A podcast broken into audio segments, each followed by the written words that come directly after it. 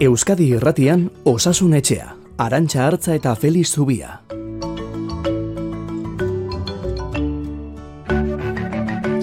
Kaixo, hemen gaude bai, bai Feliz Zubia eta Igor Martínez Zelez ere, bai, programari hasiera emateko Osasun Etxaren beste edizio bati ekiteragoaz, eta beste behin ere koronavirusaz hasi beharko dugu baizketan gaur ere. Hala eskatzen digu egungo egoerak eta baita zuen gandik jaso ditugun galderek ere gai hori gailendu da zuen kezken artean. Beraz, onena aste izango dugu.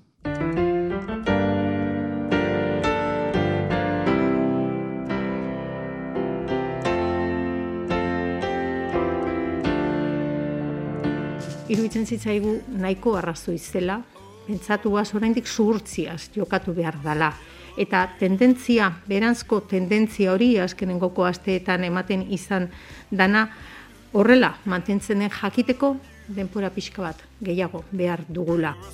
Ostiraleko labi batzordearen ondoren, gotzone sagardui osasun zailburuaren hitzak dira hoiek, Iritarrei eskatu izan dieten zuhurtzia erabili du jaurlaritzak eta orain arteko murrizketa neurriak bere horretan ustea erabaki ongi asko dakizuen bezala.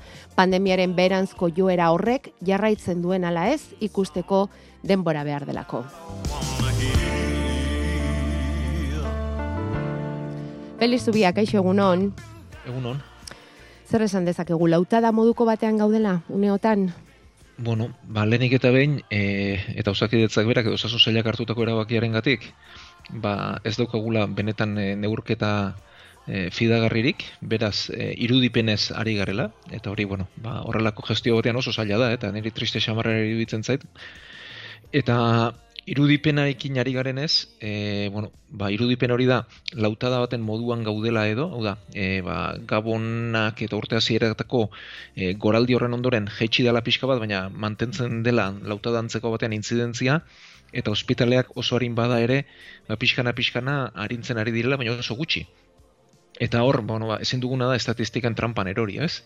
Hau da, lehen e, oso beteta baldin bazeuden eta kirofanoak gelditu behar izan baziren, e, orain pixka bat harintzeak edo euneko hogei hogeita bosta harintzeak ez du esan nahi ondo gaudenik, ez? Beraz, e, gure buruari tramparik egin gabe onartu behar dugu, ba, intzidentziaren neurketa ez daukagula, nahiko, bueno, Nafarroan ikusten ari dela, jetxiera bat gertatzen ari dela oso mantzoa bada ere, eta lauta da baten antzeko egoran gaudela, eta ospitaletan egoera pixka bat harindu dela, baina oraindik ere e, gogorra dela, eta ez dakigula kirofanoak irekitzeko aukera noiz izango dugun, alden neurrian izan egingo dela, baina ez dakigulan oraindik ere, aste honetan posible izango den, urrengoan ama egun beharko ditugun, beraz, e, zurtzia horren alden daude, baina nik uste zurtzia horrek ere eskatzen dituela neurriak eta administrazioaren ba, kompromesu bat ere bai. Bi hartik aurrera la ere, zenbait osasun, bueno, ez dakit, ospital txikietako, edo ez ospital nagusiko, baina beste ospital txikiagoetako kirofanoak martxan jartzera doaz, eta ebakuntza orokorragoak egiten astera doaz, orain arte urgentziazko eta onkologiakoak egiten ziren bezala, ez da? Bai, pixka bat harindu da, horregatik diote, baina, bueno, gertaliteke, oraindik ere, betetzen maila oso altua da, eta oraindik ere normaltasuna urruti daukagu, pixka bat harindu da, egia da, baina horregatik diotez, e, perspektiba izan da, oraindik ere ez gaude ondo, eta neurriak behar ditugu, eta zurtzia mantendu behar dugu, eta egoera ba, harintzerako ba, beste azte pare bat gutxienez beharko ditugu. E, irudipena daukagu, e, lehen ba, gabonen inguruan eta e, izan zirela pertsona gazteagoak edo kutsatu zirenak, gero handik aurretara pasa dela eta orain aurretan e, azken ama egun hau eta mentzatazko ibili dela, euren gurasoetan ere bai, eta ba, pixka bat e, ikusi beharko dela zebilak erartzen duen honek. Oso ondo. Aurreko astean eriotzak nabarmendu zenituen aste honetan ere zenbaki handiak daude alor bai. horretan.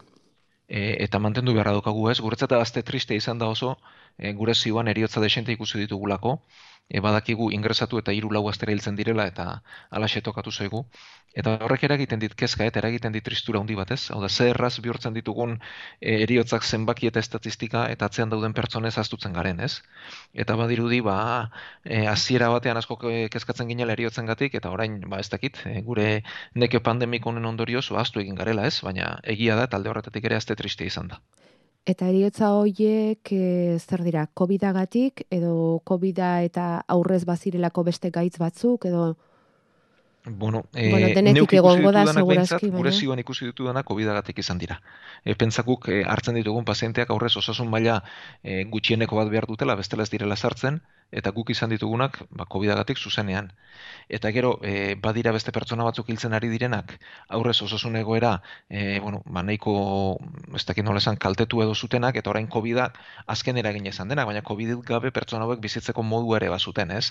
Hau da, e, askotan dikotomi hori trampasko ere bada, ez? Hau da, osasun egoera, bueno, nahiko mantendua, baina ez dakit nola esan, kaltetu duen pertsona bat, COVID hartu eta COVID-akatik hiltzen bada, noski aurreko osasun egoerak ere eragina bazuela, ez? Baina COVIDak ere badu, ez? Orduan, eh, askotan, eh, ez dakit, gure buruari trampetan ari garen edo horrelako banaketak egitean, ez?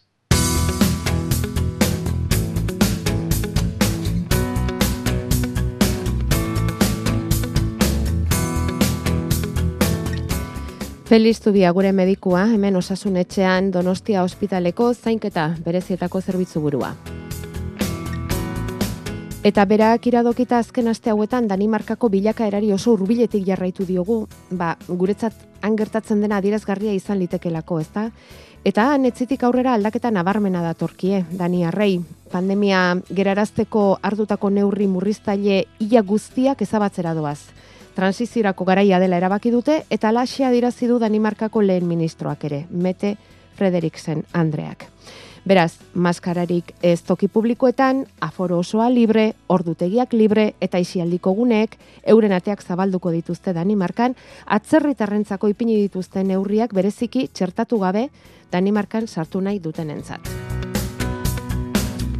Kontua da, e, oraindik ere kutsatu kopuru altua dela Danimarkan, mm, baita txertoa hartu dutenena ere dena esaten hasita, eh? Txertatu kopuru ere handia da. Immunizazio maila altua dela dirazi du Frederiksen lehen ministroak, eta horregatik badela garaia, pandemia utzi eta aro berri bati ekiteko. Eta erabaki hori hartu dute, pandemia hasi zenetik kutsaturik gehieneko bigarren eguna izan duten egun berean. Bueno, nola ulertu behar dugu Danimarkako maniobra hori, Felix, baldauka honek bueno, azalpenen bat. Bai, e, bueno, aipatu duzu zeuk ere ez, e, herrialde honi begire egon garela e, denborazkoan, eta negu oso di jarraitzen dudala, ba, alde batetik herrialde txikia delako, ez, da, ez dira 6 milioi biztanlera iristen, e, teste egiteko gaitasun ikaragarria dutelako, eta beraz gertatzen dena ba, benetan fidagarri neurtzen modu fidagarria neurtzen dutelako, eta gero ba, txertaketa maila gurearen antzekoa dutelako, ez, uneko laro gita marrin gurukoa, ama urtetik gorakoentan.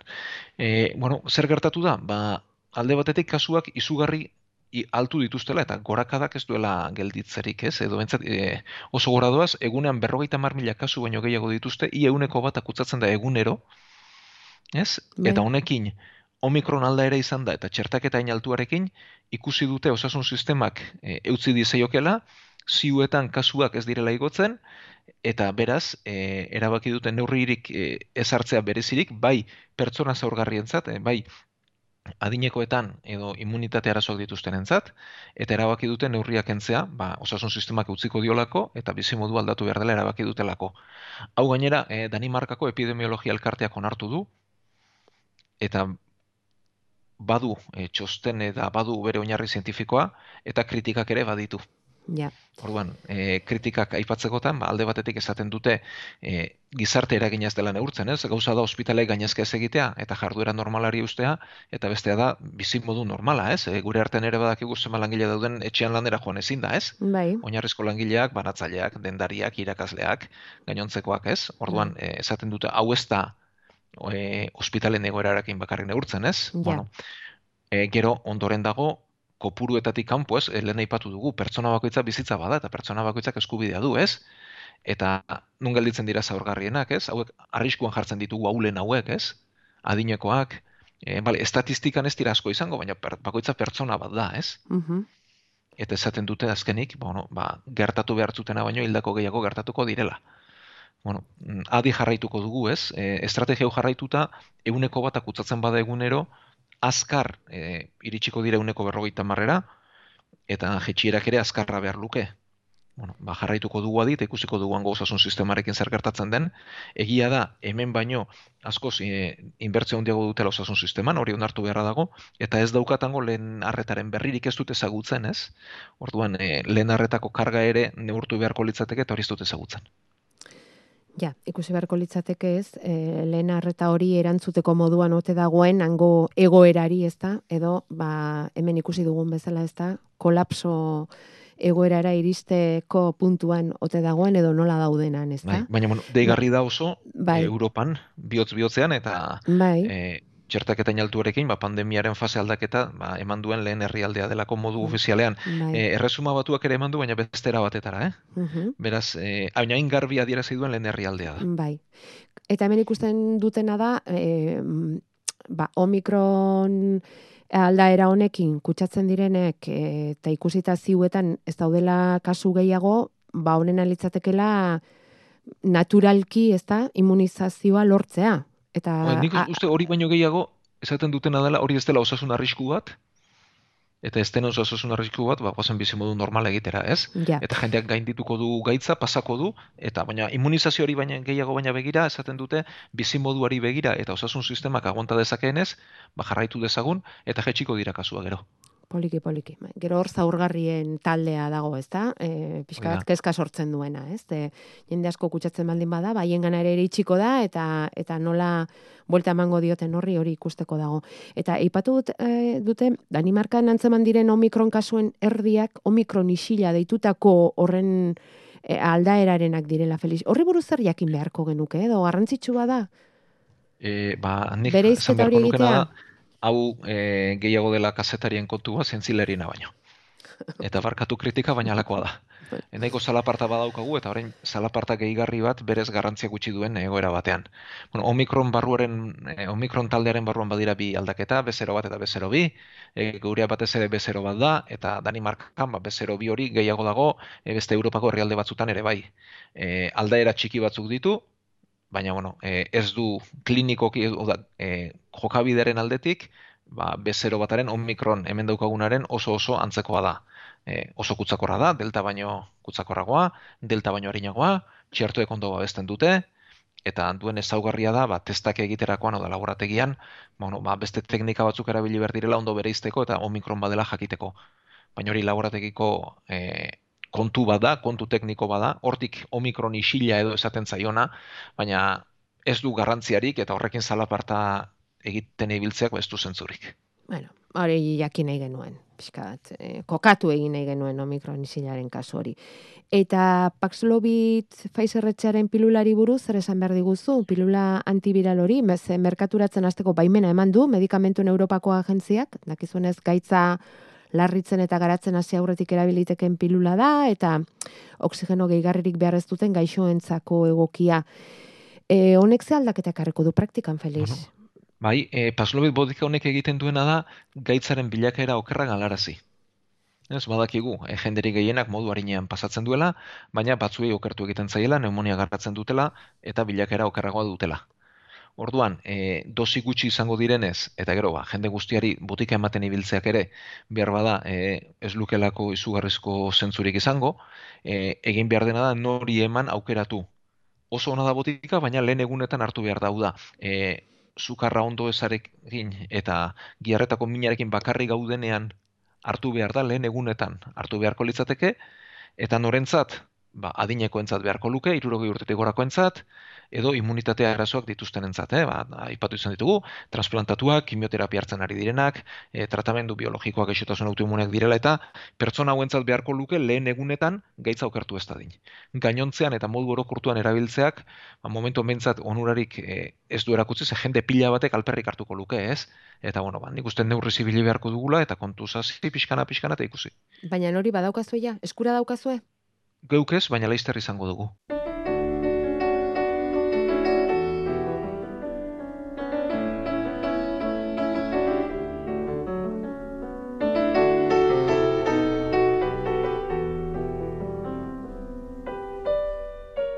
Gure e-maila osasunetxea abildua eitb.eus.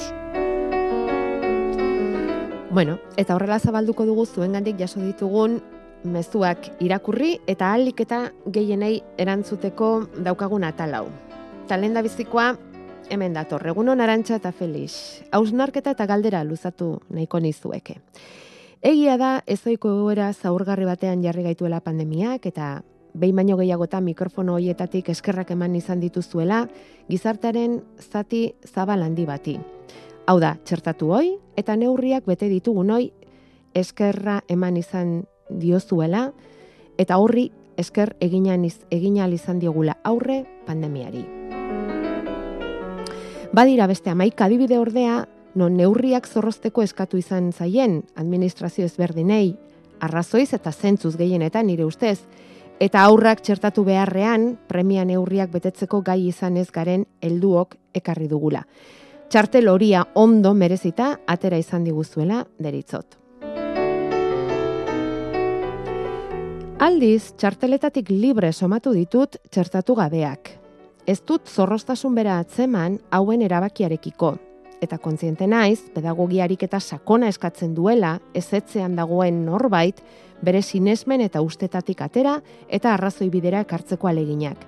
Baina, bi urteren ondoren, txertoen babesa ondo baino hobeto ikusi denean, zilegi alda gizartaren zati txiki baten erabaki batek gizartaren zati zabal bati horrela eragitea?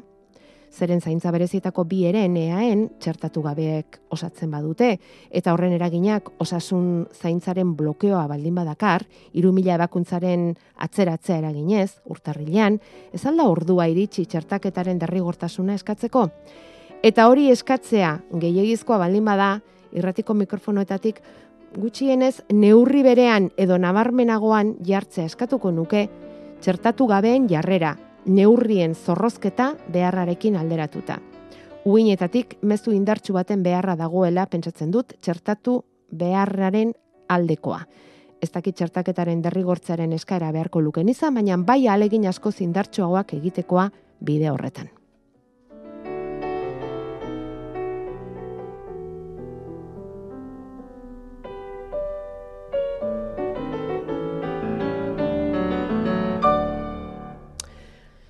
Bueno, ba, guri dagokiguna hartuko dugu, ez dugu esan gabe utzi nahi, astea joan eta astea etorri Feliz Zubiari entzun diogula eta entzun dugula txertatzeko mesedez eskatuz, ezta Feliz alegin hori egin duzu.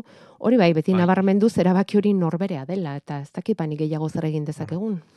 Nik uste, e, hemen ere badela ikuspuntu kontua, ez? E, nik eskertzen diot mezu entzuleari, e, askotan aipatu izan dugu, ba, txertoak norberaren zauduen mesedea, arriskuak askoz txikiagoak direla mesedeak baino, eta favorez txertatzeko, osasun sistemaren gan duten eragina ere nabarmendu izan dugu, eta unoni kontrapuntu moduan ez, aipatu nuenean, eta egia da, e, ziuetan bitikiru txertatu gabeak direla, ba, beste mezu bat jaso nuen pertsona batena errespetu ze gainera, esan ez, ba, diana batean jartzen dituela txertatu gabeak, eta ez zitzaiola ondo iruditzen ez.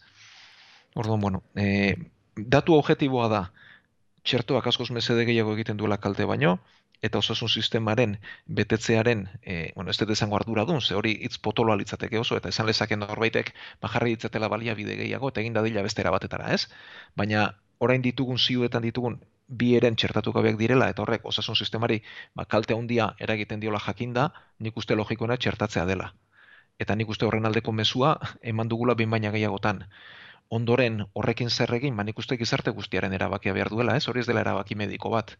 Eta bueno, guk hemendik askotan e, bultzatu dugu eta berriz ere egingo dugu ba, txertaketak e, onura asko dituela norberarentzat eta gizartearentzat mesedez txertatzeko eta gainontzean ba norberak erabaki dezala zen norberaren bizitzaren ba kontua da. Dudari gabe, orain arte esan izan dugun bezala.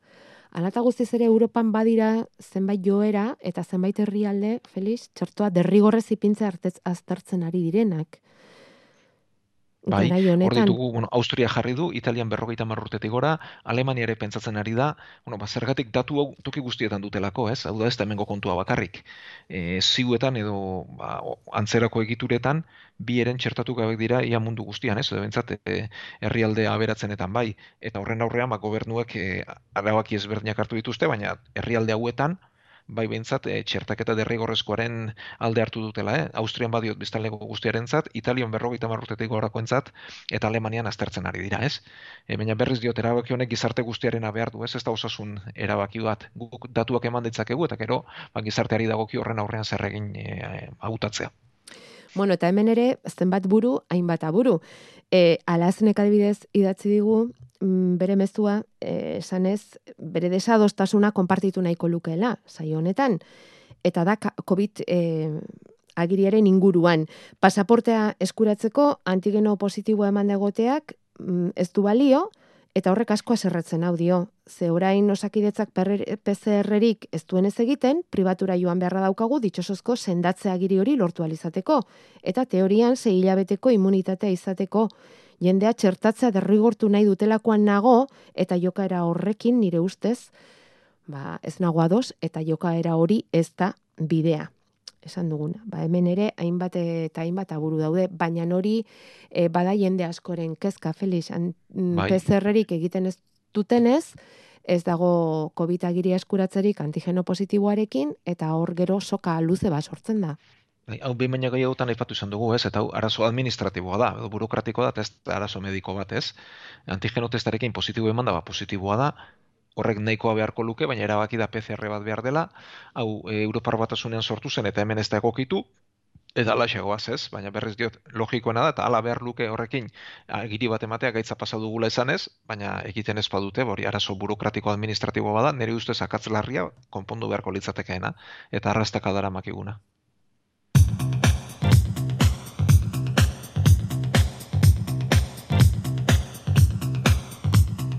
Aste honetan bestalde txertaketa prozesuari dagokionean aldaketa importantea iritsi zaigu. Covida pasa dutenek hirugarren txertua jartzea erabakizkero, hilabete batez baino bost hilabete itxoin beharko dute errefortzu dosi hori hartzeko edo hori dela e, eperik egokiena iritzi da. Eta orduan hasi zaizkigu Felix entzuleak galdezka eta ze arrisku daukagu gaitza pasa eta jadanik hirugarren dosi hori hartu dugunok bost hilabeteko tarte horri itxoin gabe bueno, ba, horri erantzunez, lehenik eta baina, arriskurik ez. Kalterik ez, gauza da beharrezkoa den ala ezten, ez? Ja. E, gaur sortzi ere ipatu genuen, e, gaitza pasata immunitatea garatzen da, immunitate horrek badu memoria, badu indarra, baina gaitz berria denez ez dakigu zenbat iraungo duen. Gutxien ez bete bai, e, datuek diote bederatzi ere baietz, ez dakigu luzera mantenduko den ala ez, eta refertzu dozi horren helburua da, ba, luzeago mantentzea.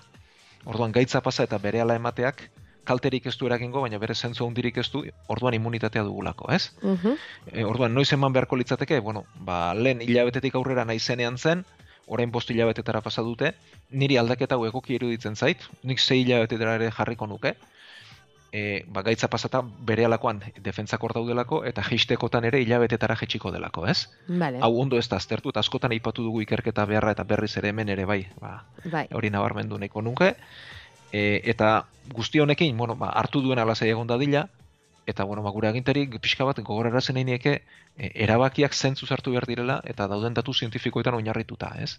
Eta horrelako aldaketek egiten dutena dela, ba, jendearen deskonfiantza hunditzea, nekea hunditzea, eta gauza pixka bat naztea gehiago beharri gabe, ez? Orduan, ba, aditu ikasu gehiago egiteko, adituek zioten, e, neuen ez ontan aditua, baina oso errex eskuratu liteke informazioa, epea zabaltzea hobea zela, ez dakit lehen zergatik hartu zuten erabaki hori, eta bueno, nik uste orain, e, zuzenketa egokia dela, baina aurreko erabakiak ez zuela ba, logika hundirik, eta mesedez, e, gauzak ba, datu hietan e, begiratute egiteko, eta denbora asko pasada, eta adibidez bada beste kontu bat e, nik uste ireztapenarena dela, geroz eta pixu gehiago duena eta nabarmentu beharko litzatekena eta ireztapenaren alde favorez neurriak hartzeko, baliabidea jartzeko eta mesua garbi zabaltzeko ere eskatu nahiko nuke. Bai, orain horretan ari da mm, e, hori nabarmentzen ari zarete ez da, e, aditu, ireztapena zaintzea oso importantea dela eta eta ireztapena e, kutsatu gabea baldin bada horrek asko erreztu ditzakela gauzak? Bai, eta bueno, transmisio neurria, eh, transmisioa mosteko neurri oso garrantzitsua litzatekeela, ez? Eta irestapena neurtu liteke, zeo bi neurgailu bitartez, bai. hau bultzatu beharko litzateke, eh, zenbait kasutan derrigortu ere bai, nik uste, eh, toki publiko eta txikiak direnetan, jakiteko benetan arnazten duguna airea osasuntzua dena bezten, eta bueno, bakaitzonen aldetik eta beste egoera askoren aldetik ere bai, eta eskatu nahi nek administrazioi mesedez bultzatzeko irestapen egoki bat.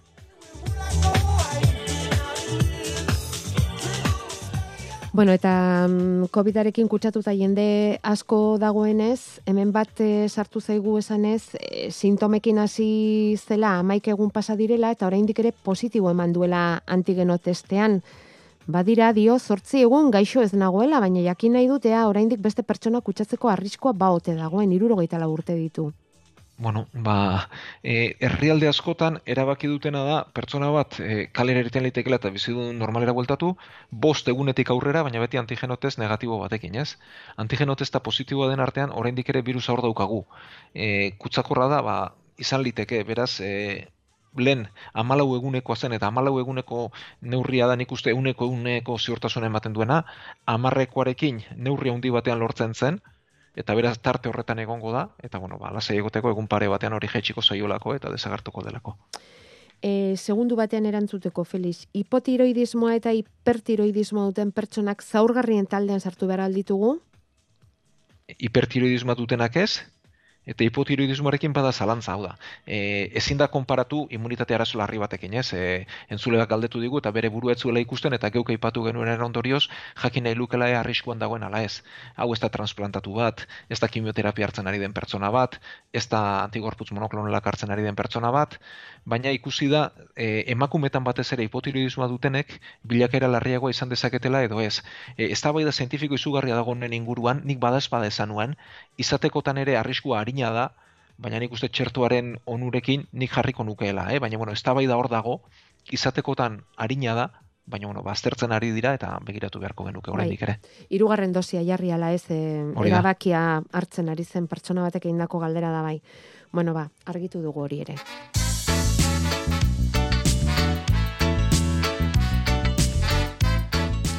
Bueno, eta badira galdera gehiago koronavirusaren inguruan, eh? baina mm, aurrez abisatu dizuegu, e, zingo genituela gaur den denak erantzun, eta bueno, guk galdera gordetzen joango gara, eta ondorengo astetan erantzuten saiatu ere bai, ze dena ez da koronavirusa.